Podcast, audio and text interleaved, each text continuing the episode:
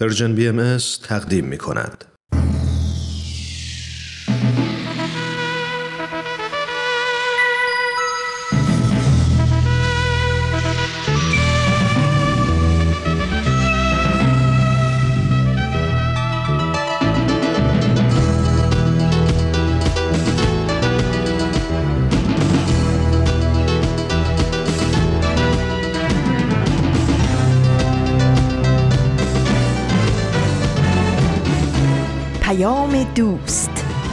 برنامه ای برای تفاهم و پیوند دلها.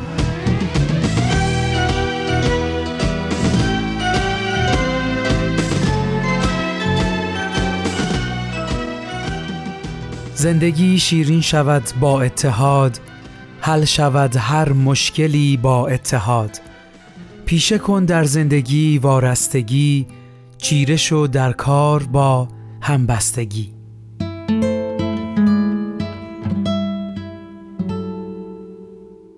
سلام و درود به همه شنوندگان خوب و صمیمی رادیو پیام دوست.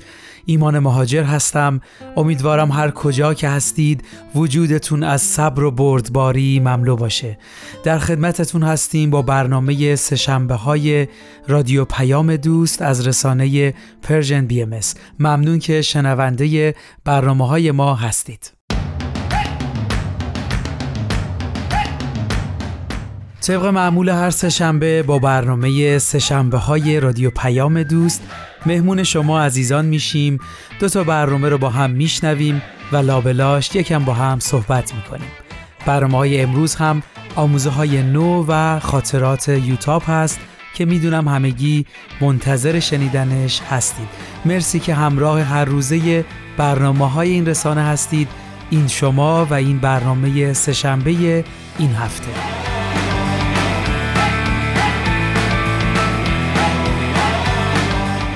بله اول هر برنامه نگاهی میندازیم به روز و ماه و سال.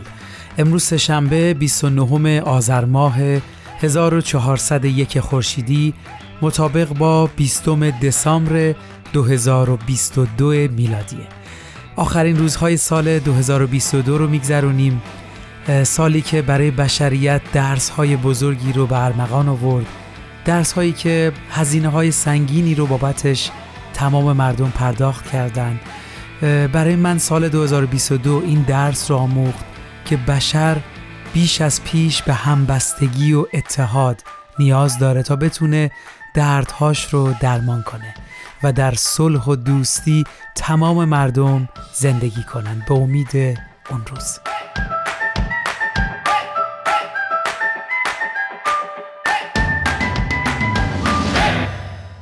مرسی از همراهیتون شنوندگان عزیز.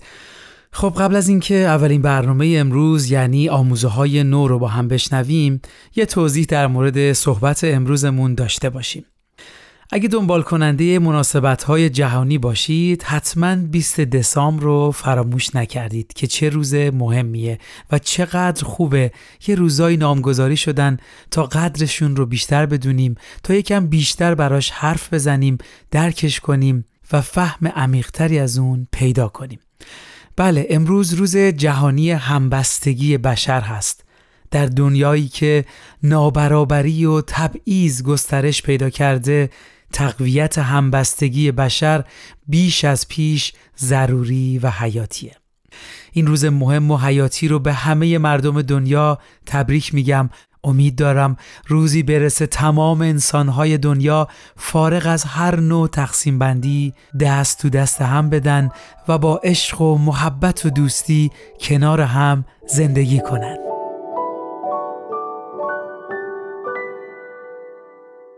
بله وقتی اسم همبستگی بشر میاد چون درش مفهوم اتحاد و جمع شدن و یکی شدن هست انرژی و بار مثبتی رو ناخداگاه منتقل می‌کنه. بیایید با هم از خیلی دور به زمین نگاه کنیم. حتما همه ما تصویر کره زمین رو که از فاصله دور عکس برداری شده دیدیم. وقتی از اون دور دورا به زمین نگاه می‌کنیم و هی دور و دورتر میشیم تمام ماهیت و هویت همه این دنیا تبدیل به یه نقطه خیلی خیلی کوچیک میشه. نقطه ای که تمام ما در اون قرار داریم. یکم بیاید بهش بیشتر فکر کنیم. تمام هشت میلیارد انسان درون اون یه نقطه قرار می‌گیرن و از اون نگاه هیچ تفاوتی هیچ تبعیضی هیچ برتری وجود نداره. همه و همه یک ماهیت مشترک پیدا می کنیم و میشه گفت تمام تعریف های دیگمون محو میشه. این سفید پوسته اون سیاه پوسته این فقیره یا ثروتمنده این دکتره اون مهندسه اون تو آمریکاست اون تو آفریقاست. دیگه هیچ کدوم فرقی نداره. و فقط یه تعریف مشترک داریم. همه مایی که توی اون یه نقطه داریم زندگی می‌کنیم همه ما جزو خانواده واحد انسانی هستیم. خیلی ممنون عزیزان ممنون از اینکه تا اینجای برنامه ها همراه ما بودید. خب تو این لحظه اگه موافق باشید یه قسمت دیگه از برنامه آموزه های نو رو با هم بشنویم.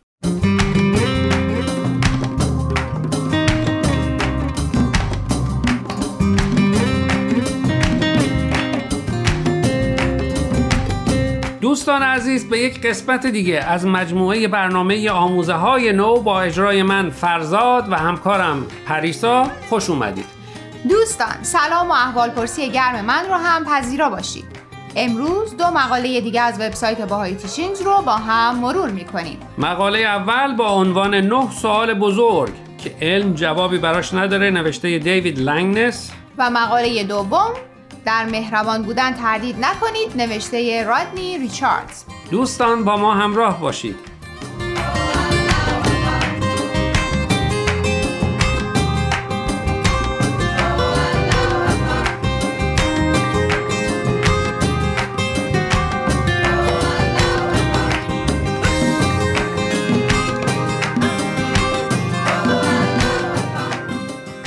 دوستان همونطور که گفتیم در بخش اول این برنامه به معرفی خلاصه از مقاله 9 سوال بزرگ که علم جوابی براش نداره نوشته دیوید لنگنس می‌پردازیم.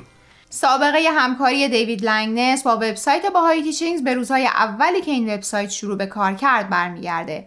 او برای این نشریه هم مقاله می نویسه و هم وظیفه ویراستاری مقاله های دیگر رو به عهده داره.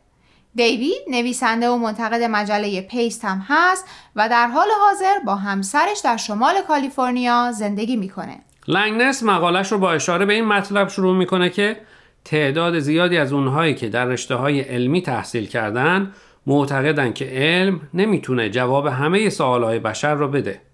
اما در کنارش تعدادی هم هستن که مخالف این فرضیه فکر می‌کنن و معتقدن علم برای تمام سوالها جواب داره. در این مقاله دیوید لنگنس به نه تا از این سوالهای مهم مربوط به زندگی اشاره می‌کنه و در سلسله مقاله هایی که به دنبال این مقاله میاد هر کدوم از این سوالها رو به صورت مجزا مورد بررسی قرار میده.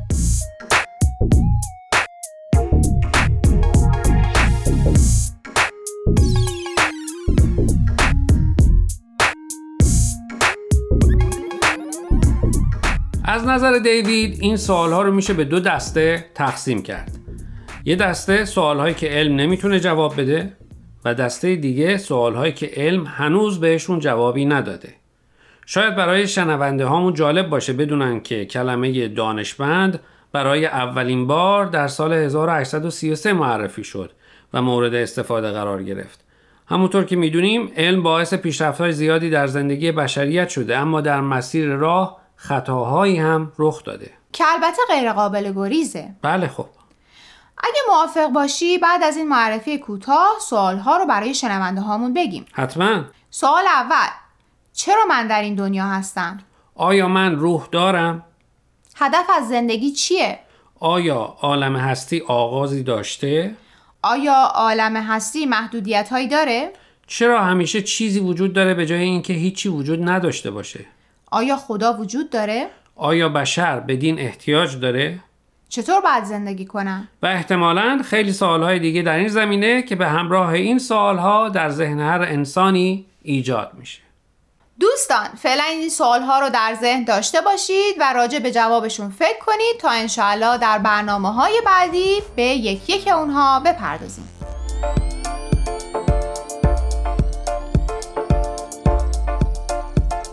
دوستان قبل از اینکه برنامه امروز رو ادامه بدیم می‌خوایم یه بار دیگه خواهش کنیم که به شبکه های اجتماعی و تلگرام Persian BMS سر بزنید و درباره مقاله ها نظر بدید. آدرس صفحه فیسبوک و تلگراممون رو در آخر همین برنامه باز هم به اطلاع شما میرسونیم.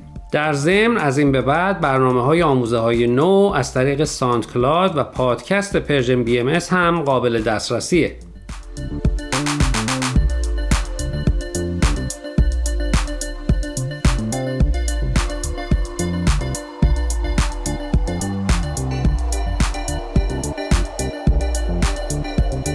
امیدواریم قسمت اول برنامه امروز رو پسندیده باشید. اگه موافق باشید بریم سراغ مقاله دوم امروز با عنوان در مهربان بودن تردید نکنید نوشته رادنی ریچاردز. رادنی ریچاردز 39 سال نویسنده فنی در دولت ایالتی نیوجرسی بوده. بعد از بازنشستگی در سال 2009 با استفاده از مهارتش در نویسندگی اولین مجموعه خاطراتش رو چاپ می‌کنه و الان هم با وبسایت بهای تیچینگز داره همکاری می‌کنه. عنوان مقاله ریچاردز دیگه جایی برای بحث نمی‌ذاره. به جرأت می‌تونم بگم تقریبا همه شنونده های برنامه با رادنی موافقن که در مهربانی و مهربانی کردن نباید تردید کرد.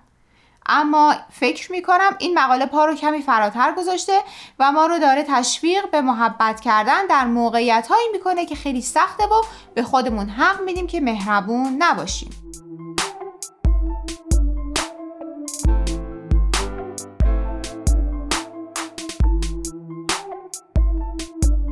بذار مثال خود رادنی رو که اول مقالش آورده برای شنونده ها بگیم. بفرمایید اون میگه در دوران جنگ جهانی دوم که آن فرانک با خانوادش از دست سربازان نازی مخفی شده بودند در دفتر خاطراتش می نویسه با وجود همه چیزهایی که در اطرافش میگذره باز هم باور داره که ذات آدم ها پاک و خوبه. اگه آن فرانک در این شرایط همچین چیزی میگه دیگه بقیه ما باید حساب کار دستمون بیاد. البته نباید یادمون بره که آدما ظرفیت هاشون متفاوته و هر کسی نمی‌تونه مثل آن فرانک فکر کنه. از طرفی خیلی از ما میترسیم اگر قلبمون رو به روی دیگران باز کنیم دست رد به سینمون بخوره. درسته. اما خیلی وقتا یه کار خیلی کوچیک مثل قهوه خریدن برای نفر پشت سری که تو صف وایساده تمام آدمای تو قهوه خونه رو تحت تاثیر قرار میده. به قول دزمون توتو اون خوبی کوچیکی که ازتون برمیاد رو در همون جایی که هستین انجام بدین. همین خوبی های کوچیکه که وقتی کنار هم چیده میشه دنیا رو تحت تاثیر قرار میده. و یا به قول باربارا دانجلی عشق و محبت هیچ وقت هدر نمیره. عشق و محبت همیشه دیگران رو تحت تاثیر قرار میده و برای هر دو طرف برکت میاره. اگه یادت باشه در چند برنامه قبل در معرفی مقاله از ویم گوپال با عنوان یک کار خوب ثمرات زیادی به بار میاره از پیشخدمت رستورانی صحبت شد که به یکی از مشتری های مسنش کمک کرده بود. بله یادمه. یکی از مشتری های دیگه در همون لحظه فیلم می‌گیره و توی شبکه های اجتماعی می‌گذاره. که تعداد زیادی رو تحت تاثیر قرار میده. حتی دانشگاه اون شهر با اون پیشخدمت بورس 16 هزار دلاری میده و تعدادی هم که متوجه میشن. این دختر جوون ماشین نداره. تا سر کار و کلاساش بره دست به کار میشن و براش ماشینی تهیه می‌کنن. بله منظورم از یادآوری این مقاله تایید حرف باربارا دانجلیز بود که محبت مایه برکت برای هر دو طرف میشه. و سخن آخر رادنی این که مهربانی در سلامت روحی فرد تاثیر مستقیم داره و در طول عمر هم تاثیر می‌گذاره.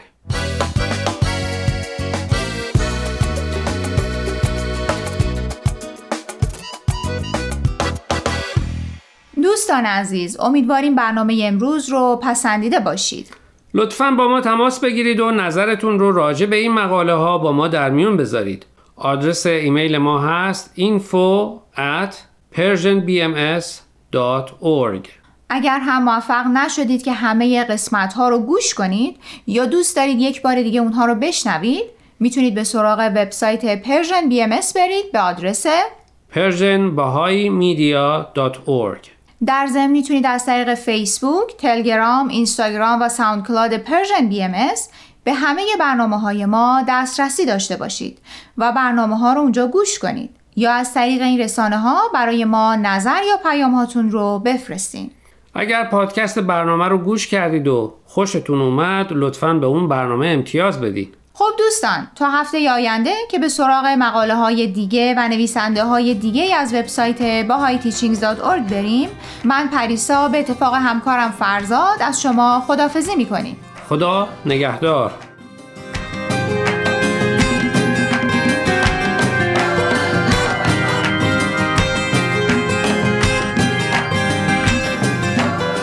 شنوندگان عزیز و دوست داشتنی ایمان مهاجر هستم. مرسی که تا اینجای برنامه ها همراه ما بودید. با برنامه سهشنبه های رادیو پیام دوست از رسانه Persian BMS در خدمتتون هستیم. مرسی که برنامه آموزه های نو رو هم شنیدید خب همونطور که شنونده برنامه ما بودید امروز روز جهانی همبستگی بشر هست رابطه ضروری که خواه ناخواه به سمتش در حرکت هستیم و فرایند رشد اتحاد و همبستگی بشر رو در طول تاریخ شاهدش بودیم. اما امروز این دعوت وسعتش جهانی شده چارچوبش به تمام کره زمین گسترش پیدا کرده و برای اولین بار هست که بشر می‌خواد این چنین اتحاد و همبستگی رو تجربه کنه. در گذشته تجربه‌ای که بشر از اتحاد و همبستگی داشته اینجوری بوده که در این همبستگی و وحدت همه باید شبیه به هم بشن. که به اسم وحدت رویه شناخته می شده. اما وقتی حرف از همبستگی 8 میلیارد انسان زده میشه مطمئنا تصور این که قرار باشه همه شبیه هم بشن کار نشدنی هست اینجاست که حضرت بهاءالله بنیانگذار آین بهایی 170 سال پیش با هدف وحدت عالم انسانی ظهور کردند و وحدت و همبستگی که ایشون ترسیم کردن خصوصیتی داره که قابلیت اتحاد همه انسانها رو داره. اما این ماییم که باید یاد بگیریم که چطور اون رو عملی کنیم. بله خصوصیتی که بشر برای اتحاد و همبستگی در این مرحله احتیاج داره وحدت در تنوع و کسرت است. دوست دارم از شما این سوال رو اول بپرسم. به نظر شما چطور ممکنه این نوع وحدت عملی بشه؟ تا شما یکم به این سوال فکر می‌کنید بریم یک آهنگ زیبا با هم گوش کنیم و برگردیم.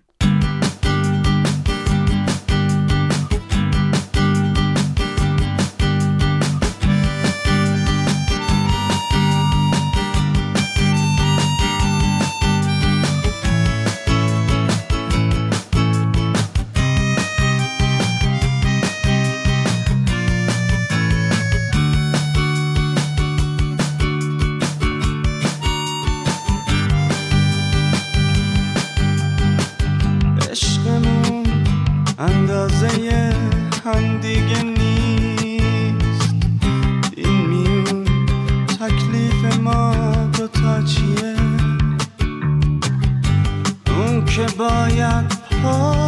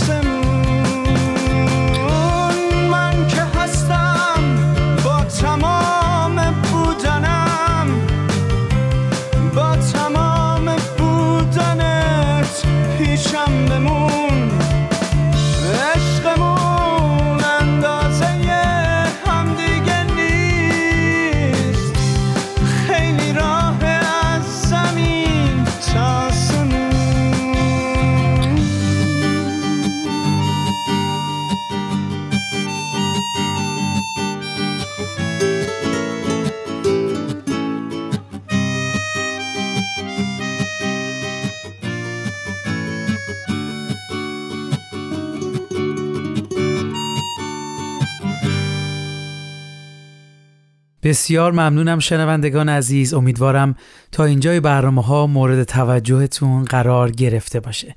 خب اگه موافق هستید توی این لحظه یه قسمت دیگه از برنامه خاطرات یوتاب رو با هم بشنویم.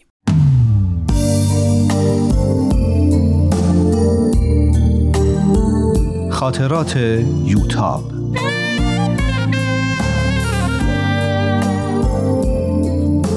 اثری از روحیه فنایان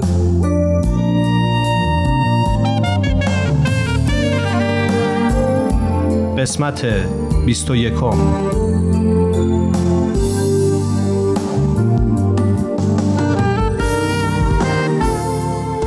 بازجویی همچنان ادامه داشت. هر سوالی را بارها و بارها میپرسیدند. وقتی از بازجویی به سلول برمیگشتم دعا میخوندم. گاهی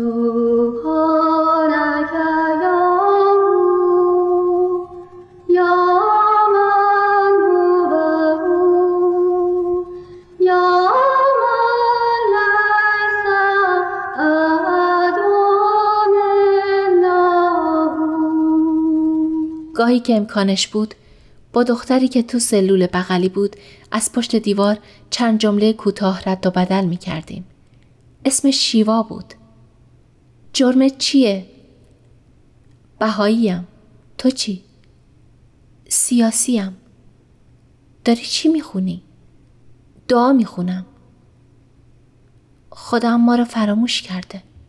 نه تو هم دعا بخون. آروم میشی. جالب بود که بعد از مدتی همون دعاهایی رو که من میخوندم می‌خوند. البته نه درست و کامل. اما می‌خوند. یه قسمت هایی رو هم از خودش من ليس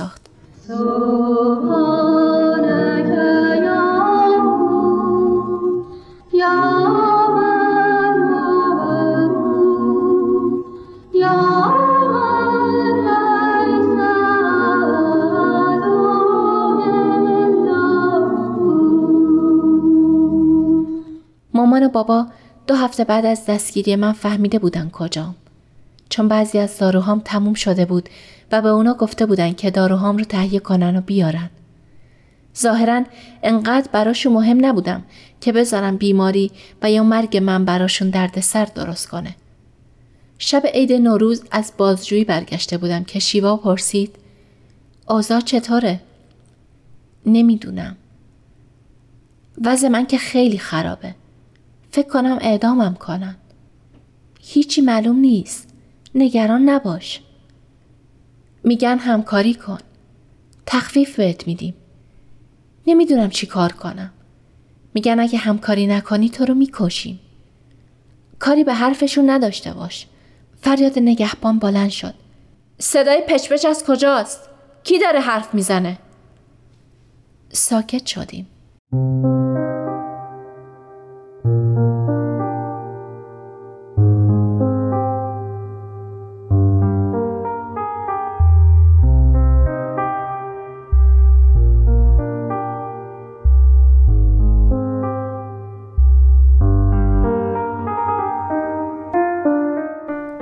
دو روز بعد که از بازجویی برگشتم هرچی مثل همیشه که می‌خواستیم حرف بزنیم به دیوار کوبیدم و صداش کردم. جواب نداد. اونو برده بودن. نمی‌دونن که به سوی مرگ یا به سوی زندگی.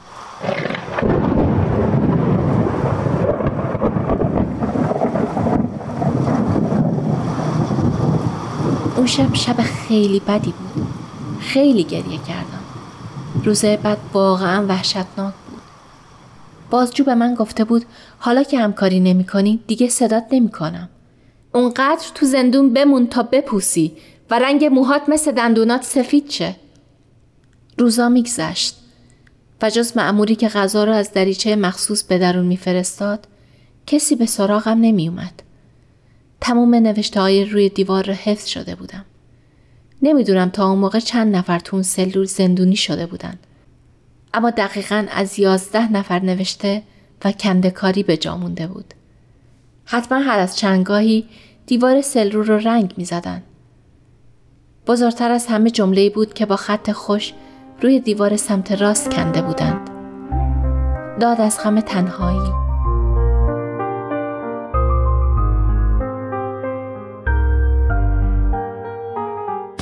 من هم یک گوشه شروع کردم به نوشتن. از ته تیوب خمیردندون برای خط انداختن روی دیوار استفاده می کردم. اول مناجات الهی تو بینا و آگاهی رو نوشتم. چند روزی کارم این بود که به در دیوار مناجات و ذکر بنویسم. با خودم می گفتم کاش اینا رو پاک نکنن. بلکه به درد زندانی های دیگه ای که تو آینده تو این سلول تنها میمونن بخوره. بلکه به دلشون امید و گرمایی بده. سعی می کردم برای خودم برنامه روزانه داشته باشم. دعا و مناجات می خوندم. هر روز پنجاه دور دور سلول قدم می زدم و حرکات ورزشی انجام می دادم. سعی می کردم خودم را با خوندن آثار و شعر و حتی ترانه و هرچی که حفظ بودم سرگرم کنم. هفته ها رفت و کبوتر به قفس میخندد.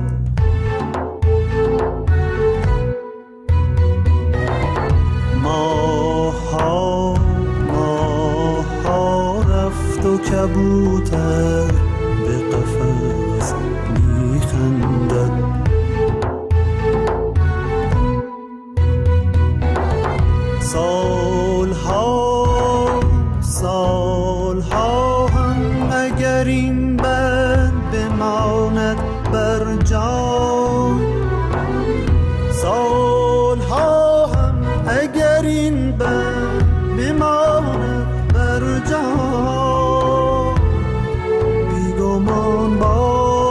باز کبوتر قفس میخندد بیگمان باز کبوتر به قفس میخندد یه لونه مورچه کنار سلولم بود. برای مورچه اسم گذاشته بودم. البته اونا رو نمی‌شد از هم تشخیص داد. اما من وانمود می‌کردم که تک تکشون رو می‌شناسم. براشون قصه تعریف می‌کردم. حتی گاهی به اونا درس خونه سازی می‌دادم. وجود مورچه ها واقعا واسم غنیمت بود. می‌دونستم که باید طوری خودم و ذهنم رو سرگرم نگه دارم. حرف زدن با مورچه ها دیوونگی به نظر می رسید. اما می‌دونستم که ساکت موندنم ممکنه واقعا منو دیوونه کنه. طوری بود که وقتی بالاخره بعد از چند هفته دوباره منو برای بازجویی صدا کردن خوشحال شدم. دیدن یه آدم و حرف زدن با اون موهبتی به شمار می‌رفت. حتی اگه اون آدم فقط یه بازجوی کینه توز و بد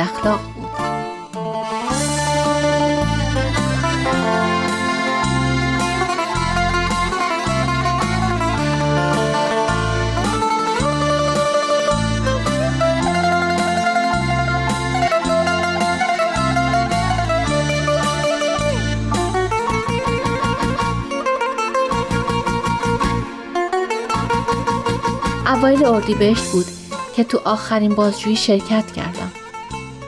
البته اون موقع نمی‌دونستم این آخرین بازجوییه.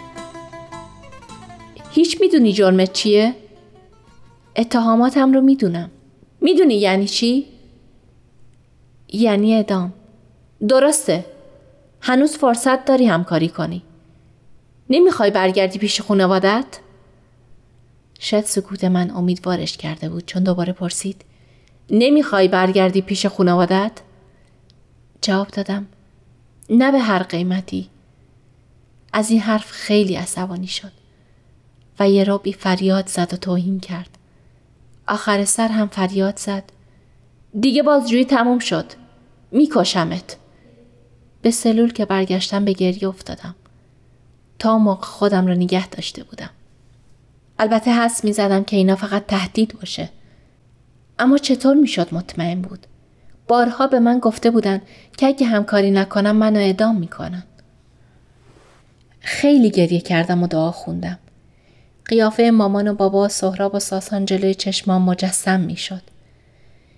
یعنی اونا رو دیگه نمی‌دیدم. اگه ادام بشم اونا چی کار می‌کنن؟ فقط مناجات میخوندم و دعا می‌کردم که خدا به من قدرت بده. هیچ وقت اونقدر مرگ رو به خودم نزدیک ندیده بودم. حتی اون موقع که تازه فهمیده بودم بیمارم. مگه این مرگی نبود که همیشه آرزوش رو داشتم؟ مگه نمی‌خواستم در راه یه هدف عالی بمیرم و نه از بیماری؟ مردم بعد از شناختن و دوست داشتن ساسان و بعد همه اون امیدا و آرزوها چقدر سخت و ترسناک به نظر می اومد. فکر کنم تو اون روز سه چهار باری مناجات لقا رو خوندم. و لبها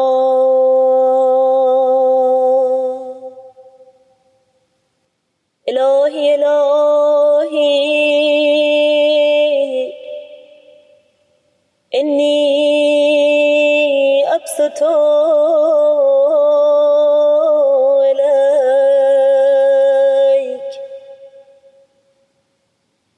اکف التزرع و التبتل و الابتهال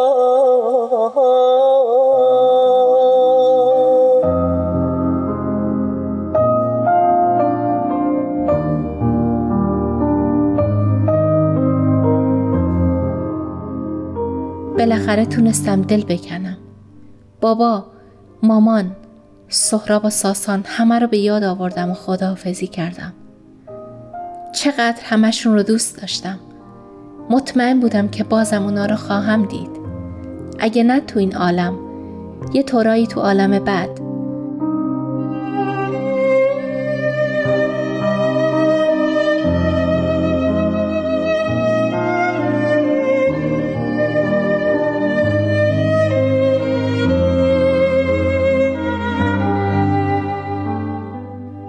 هوا داشت تاریک می شد.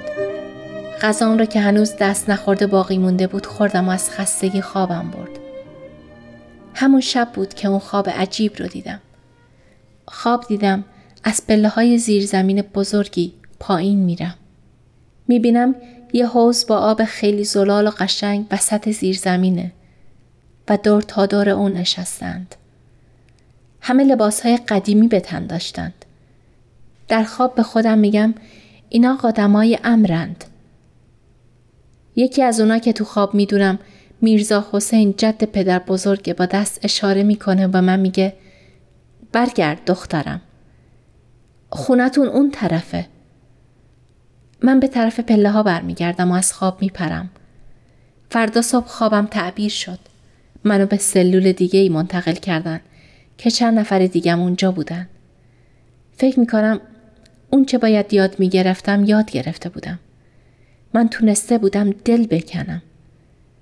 اجازه پیدا کردم با خانوادم تلفنی صحبت کنم.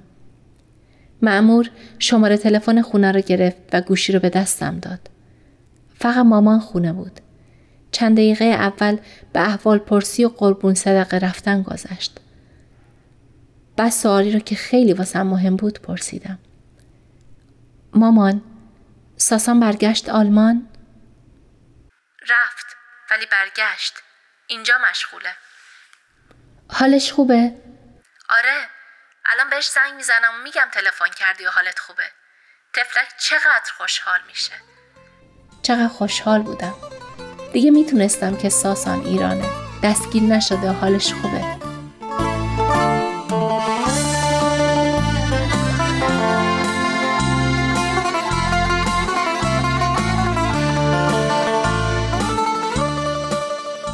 چند روز بعد ملاقات بند بود. مطمئن نبودم که به مامان و بابا اطلاع داده باشن که می‌تونم برای ملاقات بیان. شب قبل از شدت هیجان خوابم نبرد. صبح وقتی بلنگو روشن شد همه ساکت شده بودیم. گوش می کردیم. اسامی کسایی رو که برای ملاقات می رفتن می خوندن. بالاخره اسم من رو هم خوندن. یوتاب خسروی. جیغ کوتاهی کشیدم و از جا پریدم.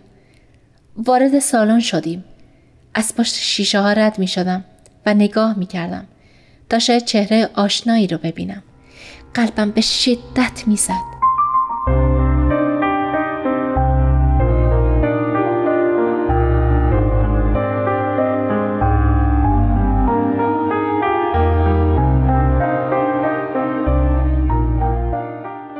اولین کسی رو که دیدم سهراب بود که برام دست تکون داد و من به طرفش دویدم. مامان و بابا ساسان هم بودن. هنوز گوشی ها وصل نشده بود. فقط لبخند می زدم و اشک می ریختم و قربون صدقه می رفتم. اونا هم با دیدن اشکای من به گریه افتادن. گوشی ها که وصل شد سه چهار نفری هی با هم تعارف می کردن. تا اینکه بالاخره پدر گوشی رو برداشت. چقدر اون اولین ملاقات شیرین بود. شیرینیش تلخی دو ماه زندان انفرادی را از دلم برد. ساسان آخر از همه جلو اومد. تحریش گذاشته بود. مامان و بابا سهراب فاصله گرفتن تا ما راحت صحبت کنیم. خوبی یوتابم. عزیزم قربونت برم. دلم برات یه سره شده بود. منم همینطور. فقط دلم می‌خواست نگاش کنم. زنجیل طلا هنوز به گردنش بود. چند لحظه به سکوت گذشت. ساسان روی شقیقه هات سفید شده. غصت پیرم کرد دختر. الهی بمیرم. منو ببخش. دستش رو به علامت رد تکون داد و خندید. باز مراسم معذرت خواهی شروع شد. تو چرا هیچ وقت به حرف من گوش نمیدی؟ نگفتم برو پیش مادر بزرگت. نگفتم با هم برگردیم آلمان. اون وقت می شدم یه فراری. حالا شده یه زندانی. مامان و بابا چی میگن؟ نمیگن عروس سابقه دار نمی‌خوایم؟ تو که می‌دونی برام مهم نیست اونا چی میگن. اما خیلی باشون حرف زدم. حاج خانم رو تو هامبورگ به بهایی سنتر هم بردم. با چرخوندن چشم و اشاره به سیم تلفن سعی کردم به اون بفهمونم که ممکنه تلفن کنترل باشه. متوجه شد. دیدم حیف از بلیت استفاده نکنم. وقتی برگشتیم آلمان به جای تو حاج خانوم رو همراهم بردم. گفتم یه چیزایی رو ببینه. براش بد نیست. ذهنش نسبت به بعضی مسائل باز میشه. چی شد آلمان نموندی؟ مگه قرار بود بمونم؟ رفتم ترتیب کاران رو دادم برگشتم ایران. یه هفته بیشتر نموندم. برگشتم ایران دنبال کارای تو رو بگیرم. کار خودت چی شد؟ تو بیمارستان و دانشگاه مشغولم. اما مطبم رو باز نکردم. می‌خواستم وقت آزاد داشته باشم. وای من وقتی بقیه گرفتم. با دست به پدرم اشاره کرد که جلو بیاد و با من صحبت کنه. اما پدرم نیومد و علامت داد که خودش ادامه بده. با شیطنت به من نگاه می‌کرد. فکر نمی کردم هیچ وقت توی چادر ببینمت.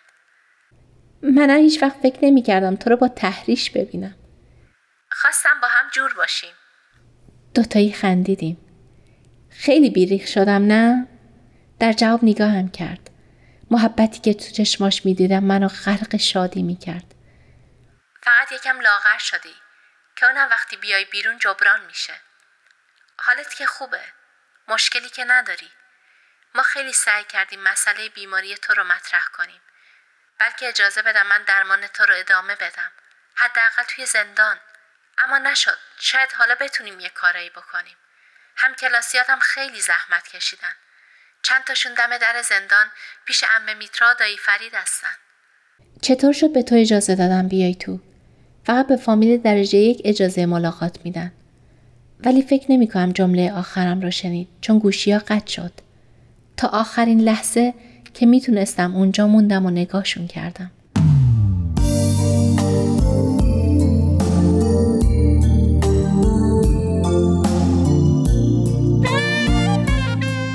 یوتاب در قسمت بعد همراه باشید.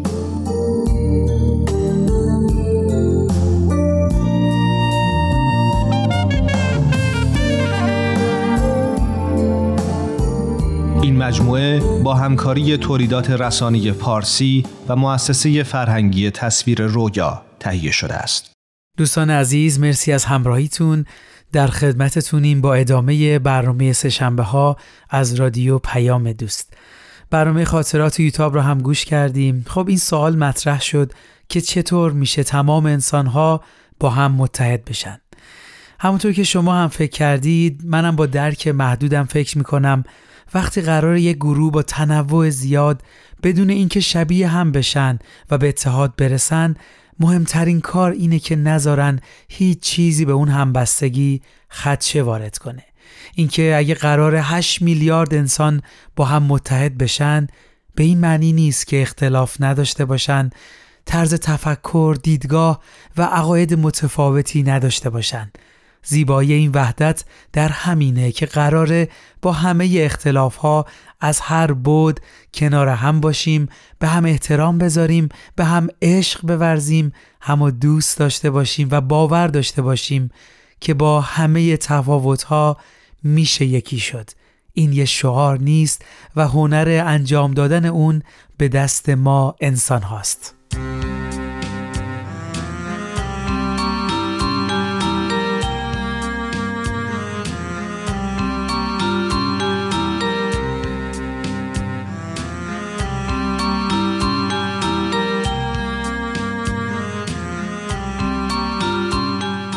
بله ما قرار با هم تجربه کنیم و یاد بگیریم که چطور باید با وجود هر نوع تفاوتی متحد باشیم. وقتی حرف از این نوع اتحاد زده میشه من همیشه یاد گلستانی میفتم که پر از گلهای رنگارنگ هست. زیبایی اون باغ به همین تنوعشه.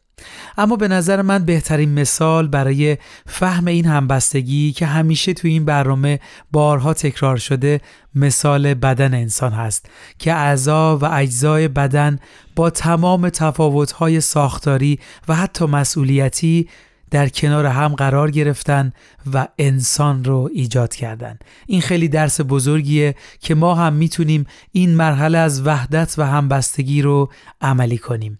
اینکه کی قرار این اتفاق بیفته جوابش خیلی ساده است.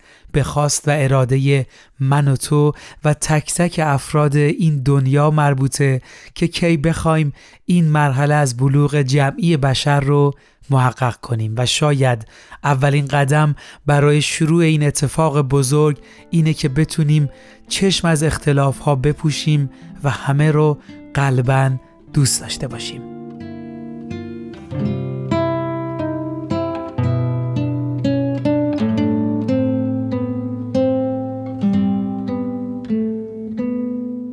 خیلی ممنون عزیزان. امیدواریم تحقق این وحدت و همبستگی خیلی خیلی زود در این دنیا با کمک همه انسانها شکل بگیره و سایه تبعیض و نابرابری و ظلم و ستم از بین بره. خیلی ممنون از همراهیتون. وقت برنامهمون به پایان رسید. امیدوارم برنامه های امروز مورد توجهتون قرار گرفته باشه. برنامه امروز رو با بیانی از حضرت بهاءالله به پایان می‌بریم. میفرمایند همه اوراق یک شجرید و قطره های یک بحر.